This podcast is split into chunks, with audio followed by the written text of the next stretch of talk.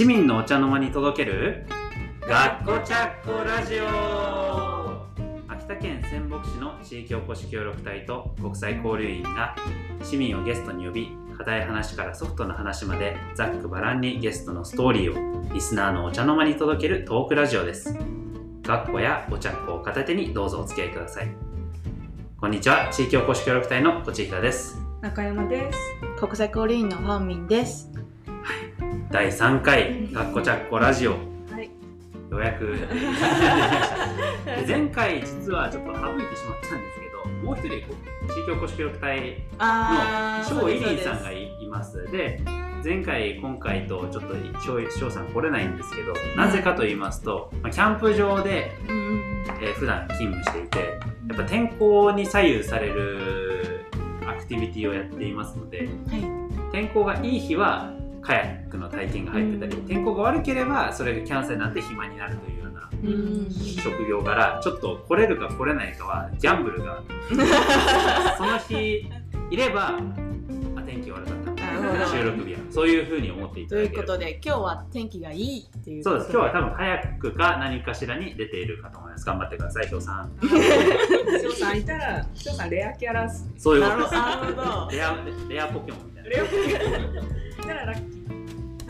はい。はい、そして、えっ、と、紹介が遅れました。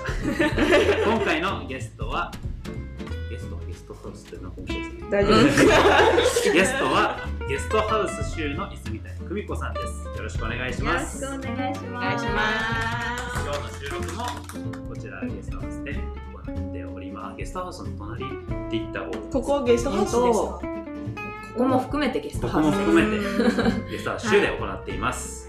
久美子さん、簡単に自己紹介お願いします。はい、えっ、と、ご紹介いただきました。泉谷久美子と申します。えっ、と、ワンダーモールのそばにある、えっ、と、トレーラーハウスが目立つと思うんですけれども、そこで ゲストハウスをやってる、今日のゲストの泉谷久美子です。やっぱり撮ったらなんだあれって思いますもんね。うん車、なんかキャンピングカーとは違うし、みたいな。そうですよね。お店っぽくもないし。多分謎がたくさん 抱えたまますごく皆さん通っていただいてると思うので今日はその謎をクリアにしていただくようや回であればなとすっきりしてもらおう。はい。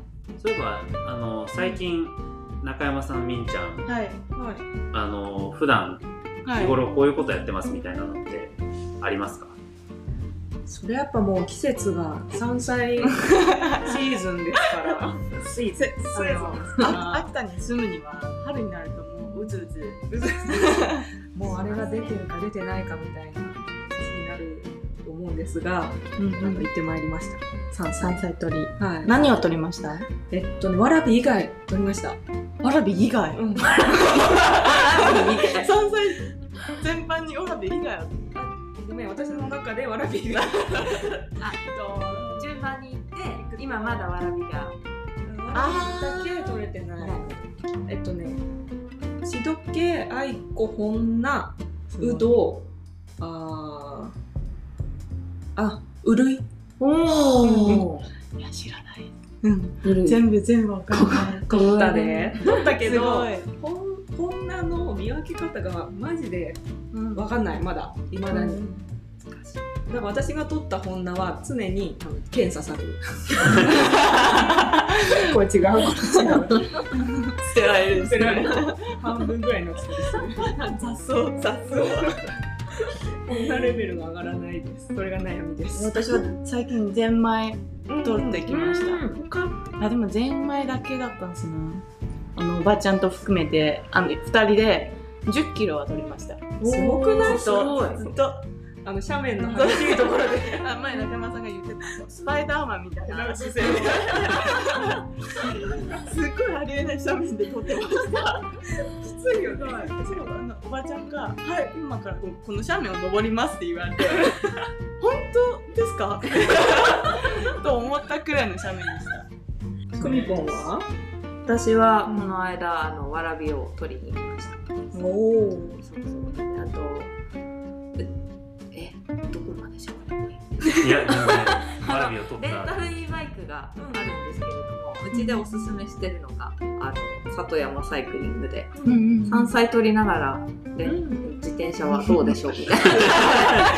さらでも水曜どうでしょう？e バイクだからカッパはそのなんかわらび取ってもそのカゴもありますよ。カゴも。うちのあのおばあちゃんが手作りで。ああカッコベ。カッコカッコベですね。あただやっぱりスタイリッシュに行くにはリュックとか方がいいのかな。めっちゃかっこいい自転車のかっこいいですね。でもそれはそれで面白いですね。めっちゃちょっと宣伝になるから多分行ってみようかな。ーいいと思ちゃいいですあのねお母さんたちがよく使う麦わら帽子半分の後ろ半分が布のやつあーはいはいあの帽子とかあれにどうですかルコメッコベ背負ってロードバイクであれなんだっていう でシューいたぞゲストハウスシューで書いて後ろに書いて面白いですね。かっこべにシューって書いてじゃあそろそろ最初のコーナー移りましょうかる。はい。はいでは、最初のコーナー。ゲストを知りたいのコーナイエイイエーイー。はい。このコーナーは毎回変わるゲストをよく知らない協力隊と交流員がこの機会にゲストを知ってもっと仲良くなろうという企画です。なんですかあの、私、みんな結構、久美子さんと前から仲いい。うん。多分さっきのトークの中でもちょっと、うんあの、感づかれた方も多いと思うんですけど、まあ、そうは言っても、ラジオを聞いていらっしゃる皆さんは、あの、トレーラーなんやろっていうところもあると思うので、まあ、まずは、このゲストハウスですね、と、久美子さんについて、改めてお聞きしたいと思います。はい。うん。えーっとね、まずですね、前、県庁に勤めてたこと知ってるんですよ、私は。自己紹介したらいいのかな？簡単に簡単に。来歴をさらっと。そうですよね。はい私は、え出っ、と身は秋田ですもんねそうです。秋田市生まれの秋田市育ちで、うん。えっ、と、ちょっと長い間体操競技をやってたんですけれども、えっ、と、大学だけ宮城県に出て、で、うん。秋田に帰ってきたいなっていう思いが強かったので、うん。えっ、と、秋田に帰ってきて、それからもずっと秋田市に住んでました。で、うん。このゲストハウスを始めるにあたり、仙北市に2019年、うん。じゃない、2019年うん。に、えっと、2019そうだね、2019年にの冬に、えっと、仙北市の方にうん。引っ越してきました。同じかもしれないです。お、私でも冬じゃない？2019年9月。そうか。おー。まあ、同級生だね。同級生。同級生で。戦国同級生そう、仙北同級生。そんな、それまでは特に仙北市とうん。こうつながりが、まあもちろん観光で来てたと思うんですけど、うんうんうん。えっと、私自身は仙北市とは特に、うんえっと、親戚とかもいるわけでもなく、うんうん。本当にい、私は移住っていう感覚でこちらに来ましたね。うん。ただ、えっ、と、夫の方は、まあ、知り合いですとか、仕事関係で、結構長い間、こっちにいたり、あっちに行ったりしてたので、はい。あの、知り合いはすごく多かったみたいですね。うん。で移住して移住をするタイミングでゲストハウスやろうって思ってたんですか？移住してからじゃないよね。そう。うん。それがですね、それがですね、本題に入ってもいいですか？お願いします。えっと、うんと、このがゲストハウスを始めるきっかけは、夫の一言で、うんいつ、いつかうん、こう、ゲストハウスみたいなことをやってみたいなっていう話をうん。したことがあったんですよ、うん。彼が。うん。で、ずっとその体操競技やってたんですけど、2000年に富山国体といううん。国体があったんですが、そこに出場した時に、えっ、と、民泊？うんうんうんうん。富山県のその国体はうん。宿泊施設がすごく少なくて、うん。なるほあの頑張ってっていう風に名付けられた頑張って。て、うん。そうそうそう。頑張ってって名付けられた民泊施設とかに、こう、選手、監督が泊まりながら、地域密着型の、いわゆる秋田国体も、うん。うん。あの、あ私引退する時期にあったんですけど、うんと、その富山国体をきっかけに民泊国体っていうのがこう広がってた感じで、でそれをすごく経験したのとピピピピンと、うん。ちょっといつかゲストハウスをやりたいなという言葉とすごく結びついたきっかけがあります。でこう私たちがうん。泊まった場所って、うん公民館だったんですよ。頑張ってではなかったんですか？そう頑張ってではなくて秋田県少年女子体操競技選手と監督が泊まるところはいわゆる公民館で夜中の11時ぐらいに着いたんですけどもう町内の人たちみんな肌っこ振って「ようこそ頑張ってようこそ来てくれました」みたいな感じで迎え入れてくれて11時に。そう夜中の11時にじっちゃからばっちゃから普段寝てるねあのそうじっちゃばっちゃ父さん母さんたちオリンピッみんなこうク選手そうそを迎えるう。そうそう時のやつ。そうなんですよ。それがすごく衝撃で。うん。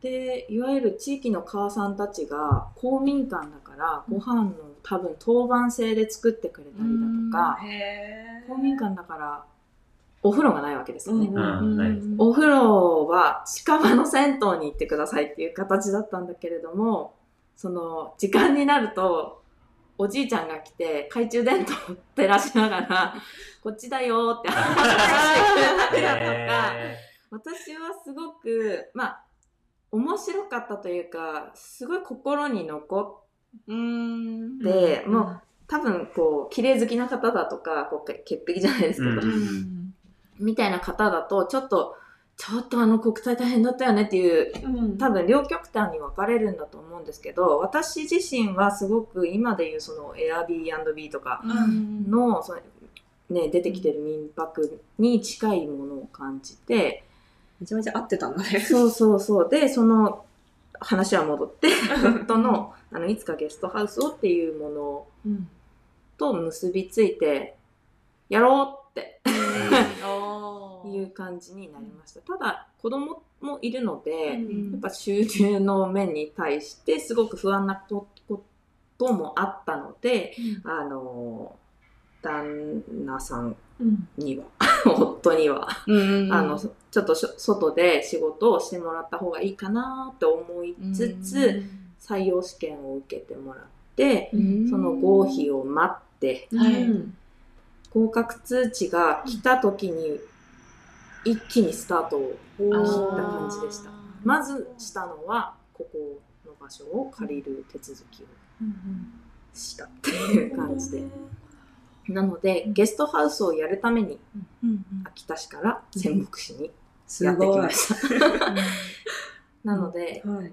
その間は、えー平日はうん県庁で仕事、金曜日仕事が終わるとうん引っ越しの荷物やうん泊まる準備してうん。ここに来てうん。家族で DIY あ、ね。こ、あこことかも全部。壁とかね。もともとつけ麺屋さんだったらしいんですけど。へ壁塗ったんすよね。壁もうん。天井もうん。漆喰をいや漆喰を自分たちで塗って。あすごい。だってほら、あの、床材もあれですか？床材もコンクリートだったんですけどこれはフロアシートっていうのを貼ってたりとか。フロアシーでそこのキッチンは実はうん。麺打ち場だったんですけどはいはいはいはい。そうそうそう。そこをゲストさんが使えるキッチンにうん。全部 DIY して。すごい。よ。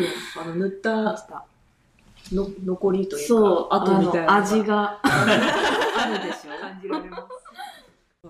私、印象的だったのが、あの、ここは今、母屋みたいなところで、あの、リビングみたいな感じで使えるところなんですけど、フロントもこっちなんですよね。そうですねうん、で隣にそのトレーラーが泊まれるところがあるんですけど、うんあのトレーラーハウスをどっから持ってきたって言いましたっこれそうですよね。け、うん。トレあのトレーラーハウスは、うん。えっ、と長野から。ね。長野県の会社で、うん。うん。長野から下道を高速走れないんですよね。高速を走れないので、うん。下道を3日間かけて 夜中だけトコトコトコトコトコ。夜中だけ？はい、その動画もあの SNS の方にえ設置するあの作業とかをはい。載せてるのでマジですかぜひ見てあください。フェイスブックそうでそうそう、あ、えー。Facebook とかインスタもかな、はい。載せてます。こう、多分、突然朝方現れてます。第1回目のあの、市長のタツコ突然現れた。怖いですよね。あの近所の人にとって。そう、あのー、多分びっくりされたと思います。うん皆さん、ここの道路を通るときに、すごいもう10キロかな、20キロかなっていうぐらいで、ずーっとこう。徐行しながらそう見ていくそうそうそう、皆さん、ゆっくり見ていただいたと思うんですけど、何もなかったコンクリートの上に突然、突然現れたから多分びっくりしたと。工事のもう何もなくそうそうそうそうそう。あ、なんか家建ち始めたなっていう兆しがなく、いきなり。なんだあれは。なったと思い。ます。そこの中は一応そう、ベッドルームになってて。はい。うんですね、ちょっとさっき写真を撮らせてもらったので Facebook で公開させてもらいますのでご覧ください。はい、ありがとうございます。ではその続きなんですけどまあオープンして1年くらい？1年。くらいですかね。1年経ちました。はい。1年半ぐらいかな。うん。おめでとうございますゲストハウスをやってて、うん。まああもうよかっためっちゃ楽しいこの瞬間っていう時ってどんな時ですか？えっとですね、ビフォーコロナの話をしていいですか？ビフォーでお願いしますですよね。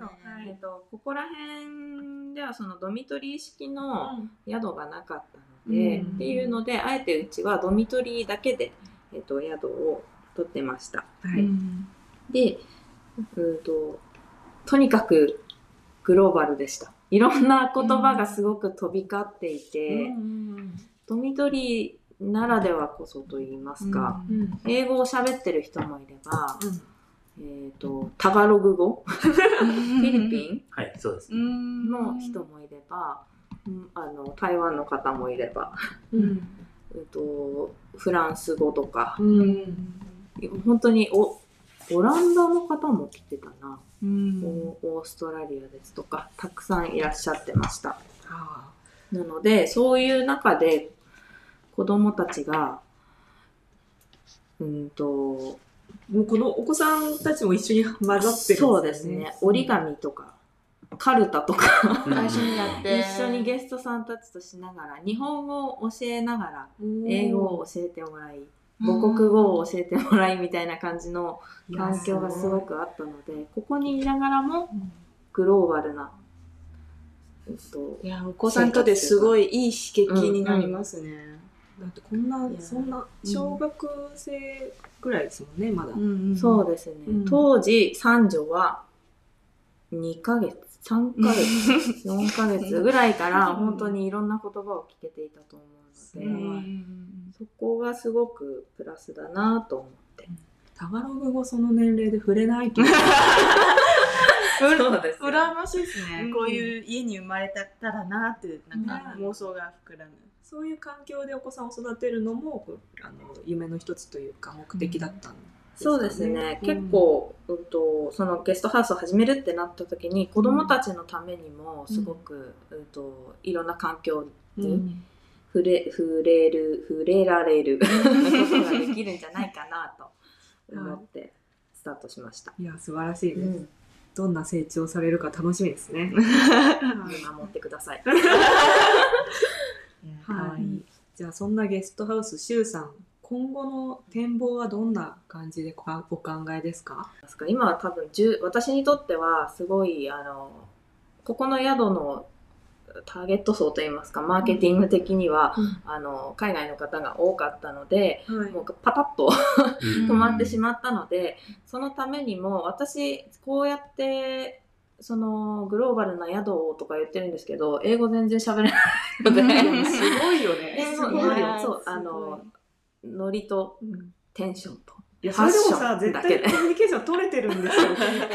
それがすごいんですよ。なので、うんちょっとずつこう英語の勉強をしつつ、こう宣伝をしつつっていうのを自分の中でできることをやってるんですけれども、はい。まあ、アフターコロナもどういう世界になってるんだろうっていう、うん多分皆さんそういうふうに思ってると思うので、元の世界に戻るのか、うん。それともまた違う世界になるのかっていうのがわからないので、どうこうどういう風になっても、うんとまあ、私たちは私たちはというか私たち家族の思いとしてこう、今自分たちが住んでる暮らし、うん。秋田に住んでるのがその自然と触れ合うこと、普通に住んでることが観光資源になってるうんうん。その仙北市さんうんでも。うん秋田県全体で、うん。うん。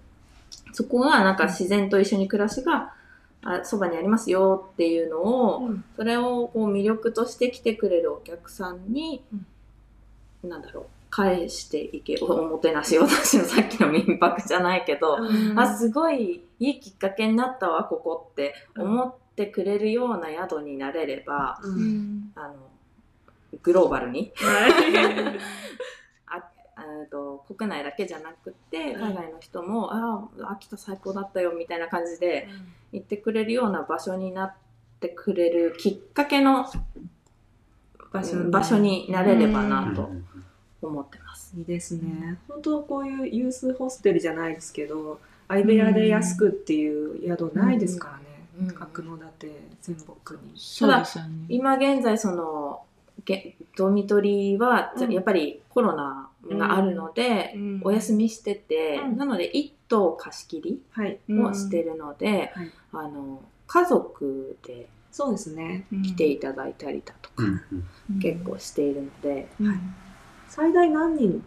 ベッド何えっと、ベッドは2段ベッドが4つあるのではい。8名、ただお子さんだと,、えっと幼稚園まではうん添い寝も OK なので、うん。そこら辺は人数がちょっとそうですね。子供さんいると変わってくるかなという感じですけれども、じゃあちょっとした大家族でも一棟貸し入りますって感じですね。そうですね、うんこの間はあのお父さんお母さん、うんお子さん5人っていう ご家族、すごい。なかなはいか。さこに。そうそう。お子さん5人にお父さんお母さんっていう感じ。ただ周りのゲストさんにこう、ゲストさんにというか周りのお客さんにこう、うん一緒になることがない。ホテルとかだとこうわちゃわちゃわちゃってすると気になっちゃってっていう方たちも、うんあのここだとすごい全然気にしないから楽でよかったなって確かうんに言ってもらってて。ですもんうんめっちゃ賑やかそうやな。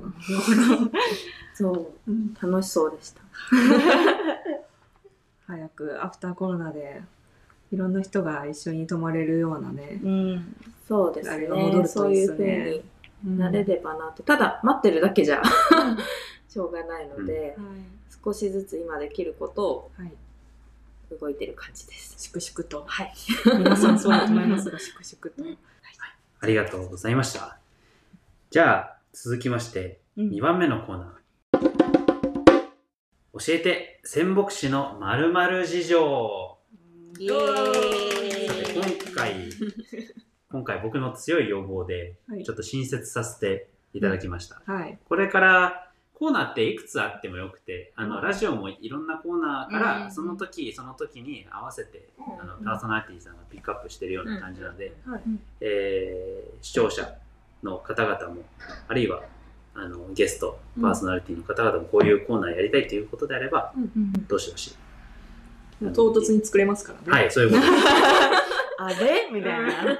少しで、えー私も子供が、はい。えー生まれる予定です。おめでとうございますまだ、これから待たれてますね、今。ドキドキうん毎。日ですね、はい。そうなんですよ。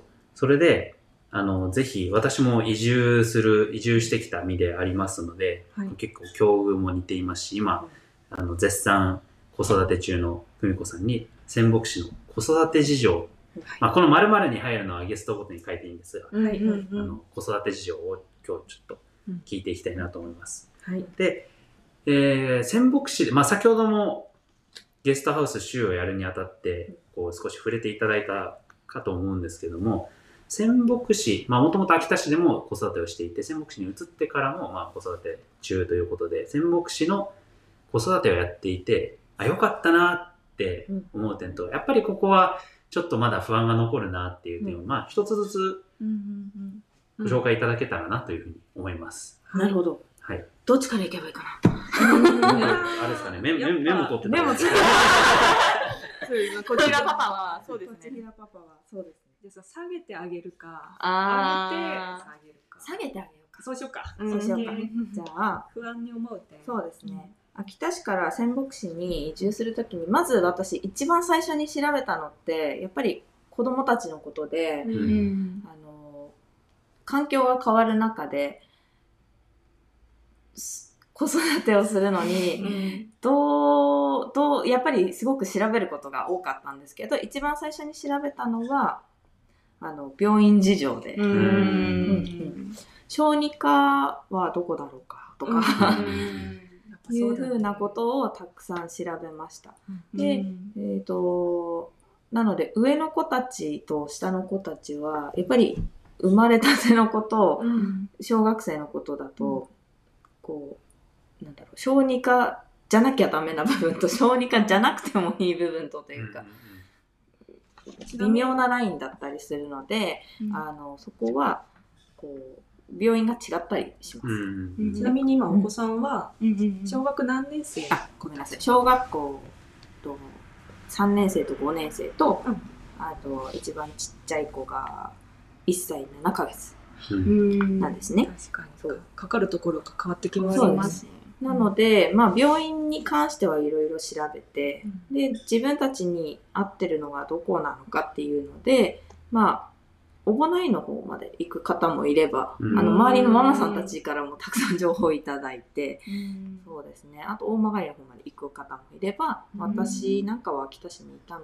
で、秋田市にいたりもするんですけれども、まあ、基本的には角館総合病院で見ていただいてっていう感じではありますね。ただ、うん。と、だからこそ、だからこそなんでしょうけど、今日この収録の後、実は午後から、うん。あの、1歳半検診が あるんですよ。で、秋田市ですと、まあ、小児科がたくたくさんというかあるので、各自検診を受けてください。ううん。ん例えば3ヶ月になりました。じゃあ3ヶ月検診を受けてきてくださいっていうのは集団でやるんじゃなくて、個人の病院で各自受けて提出するっていう感じなんですけれども、うちの仙北市は集団でやるんですよね。あ多分ーこの日にまとまあって、そうですね。な。るほど。なので、小児科の先生がここに来るっていうのがあるので、そ同じ月齢の子たちが、一一気に集そうまるそうそう。そう、なので、そして幼稚園、小学校、中学校と、あの、顔合わ一緒せのタイミン一緒なグが多いんのですね。で、そうなので、あの、すごく、なんだろう、ママたちとの情報交換というか、はいはいはい。そういう意味では同じ同世代の子子たち、子供たちもそうだし、あの、親御さんたちもそうだし、うんこう、つながりが、やっぱりこう、スタートから一緒に踏んでいけるんだなっていうのが、すごくうん。うんうん。いいなって思いました。なんかこう、悩んでたりとか、はいはいはい。うちの子、まだ歩かないんだけど、みたいな。のを、お宅どうみたいなのが、そう、あの、個人病院とかだとあまりこうね、聞けなかったりするんですけど、地域に密着、密着というか、地域のつながりがすごくあっていいなって、ううんん、思ってました。で、そのクラスの話にね、うん。今、今移り つつあります。ね行きつつありあと小学校は、うん桜の町の案内人？はいはいはい。私の今住んでるその角館の歴史だとか、うん。その観光に来た方たちへの案内のパンフレットをオリジナルで作ってみたりだとか、そういうふうにこう観光についてすごく小さい頃からうん。こういわゆるおもてなしじゃないけど おもてなしのそのなんて言うんだろうなベースというか作りがすごく、うん。あのやっぱり組み込まれ角てるんだね。館ならではなんだなっていうのがすごく思って自分の、ね、自分たちの商売柄といいますか仕事柄、うん。いいですね。うん。掃除を作っていただいて。いいなって思ってました。うん。そんな感じかな？うん、ありがとうございます。やっぱり地域ならでは うん。の、あの、事情が聞けて、うん。はい、私も大変参考に させていただいて、今後ともよろしくお願いします。よろしくお願いします超いい先輩っすねそうですね。いつでも久美子先輩に。いつでもぜひ子供たちもあの、ぜひ遊んであげてぜひぜひいただければと思います。では、次のコーナーに行きますか。はい。では、次のコーナーは、あなたのおすすめ学校チャッコイエーイこれが定番ですね。そうです。このコーナーは、あのゲストさんがおすすめする、あの、お菓子だったり、あの、おつまみだったり、飲み物。あの、コミコさんは何か、あの、リズナーの皆さんにおすすめしたい学校チャッコなどありますか？基本的に私は酒飲みなので ぶっちゃけ。そうあの前回の葵さんのように「お酒といぶりがっこです」なんて話もあるんですが、はい。我が家の泉谷家のど定番はい。は、えっと仙北市錦の方ではい。農家民宿されてます清節館さんのおやきおやき。有名なおやきですそれは有名な清節感そう。なんです、もう子供たちはおやき見つけると「よっしすごい。ゃーおやき来た!」みたいなテンション上がっちゃうそうですね。で、あの季節もので、はいあのいちご大福だとか、いちご大福は美味し大好きです。春来たっていう感じでいただいてるんですけれども、大福本当に美味しいです。ね。ひなはいこ餅も。そうですね。うんひなこ餅、おひな餅もすごい可愛いのが可愛い可愛いあにって、あ、ああら。食べてなかった。ささクささっぱ餅。来年まで。はいもしくは、もしくは、もちっこバイキングっていう時にお披露され、もちっこバイキンもちっこバイキング。清節館で年に、まあ、これの前まで2回あったへ春と秋え。に学校と餅がいろんな餅餅があるんですよ。なんだその天国みたいな光景ね。そう。うちの娘たちも餅好きで、うん。テンションが上がる。スイートパラダイスじゃないですけど、もちっこパラダイス。そうそうそうそうすみません、でそれはどこで買えますか？あの、徒歩1分で、こちらから徒歩1分で、あのん、着きます。ワンダーモールの地物の野菜とか、はい。はい、売っている産直コーナーのところにあるので、ぜひおすすめです。要チェックですいね。つもチェックしてます。美味しいんですよ。えー、本当に美逃味した。では、あの清節館のおやきと、あの、季節限定のいちご大福だったり、うんもちっこだったり、そうですね。ということになりますね。はい皆さんもぜひチェックしてみてください。ぜひぜひ。はい。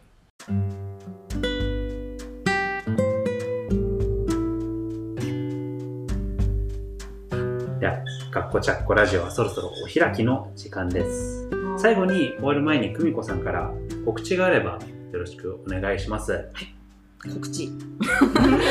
うんと、PR でゲストハウス週の告知としてはですね、はいえっと、うちの方でレンタサイクルやってます。はい。えっと、e バイクといって、えっと、電動アシスト付きの自転車なので、こう、ちょっと遠くまででも、ちょっと坂道でもスイスイ行けてしまう感じなんですけど、乗ってみたいなという方は、はい。ぜひぜひ、あとはうちの方では里山サイクリングを をしてます。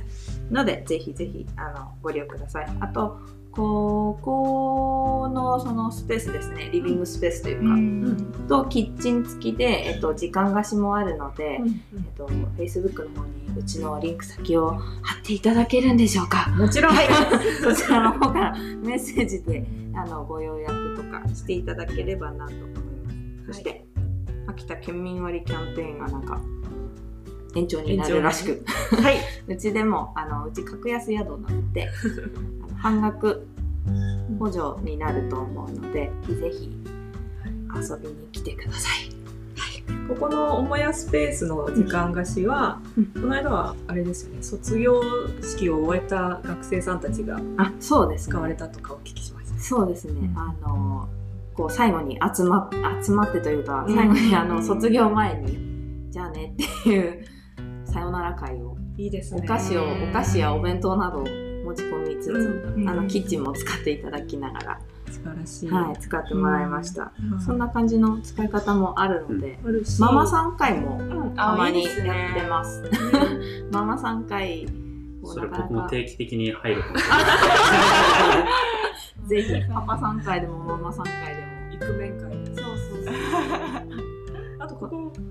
的なプロジェクターとかがああそうですね。プロジェクターとスクリーンとあともう w i f i 環境も整ってるのでテレワークですとか、あのオンラインミーティングとか、そうですね。でもう場場所貸しっていう感じであの会場としてはい。使っていただいてるので、あのぜひおじゃっこ飲みに 中身見せてくださいって感じではい、やっていただければなと。見学大歓迎ですね。はい、大歓迎です。はい、素晴らしい。ありがとうございます。ございます。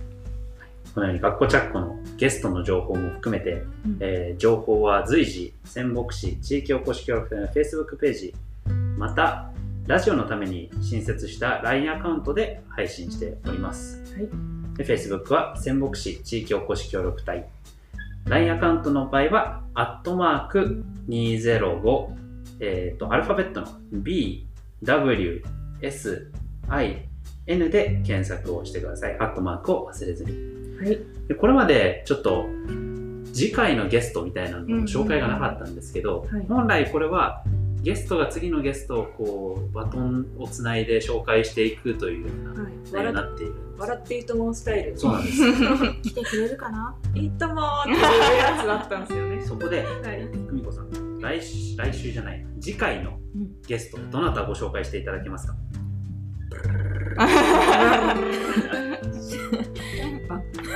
ルーシーカンパニはいーと鈴木翔さんおはい、ご紹介したいなと思ってます。学校チャッコじゃないんですけど、うちの子供たちがすごいアンパンマンパンが好きで。アンパンマンパン？全般にじゃああんこが入ってるものが好きなのって思うじゃないですか。ううんルーシーカンパニーのアンパンマンパンはうん。チョコレートなんですよ、中身えが。ー、なんとチョコレートなので子供たちに多分大人気なのかなと勝手に思ってるんですけどうちの子たちはすごく好きで。えーアンパンマン。ルーシーのアンパンマンパンだよってそれもまたイエテンション上がってる。すすごいノリのいいなのでーイぜひぜひ私たちもじゃあ次回買いに。がてらですね、はい、食べましょう。で、ー。えールーシーカンパニー鈴木翔さん宛てにうん。お便りなどは、こちらの LINE アカウント、B えっ、と、アットマーク 205BWSIN から、ぜひ、あの、どしどしいただけたら、あの、うん。その収録の時に私たちの方で紹介して質問したりなどもできます。そういったことをこれからどんどん広げていきたいなと思いますので、うん皆さんもぜひ、はいえー楽しんでいただけたらと思います。はい、一緒に参加して作っていけたらと思います。はい、ここまで聞いてくださってありがとうございました。次回の放送もお楽しみに。せーの。ヘバナー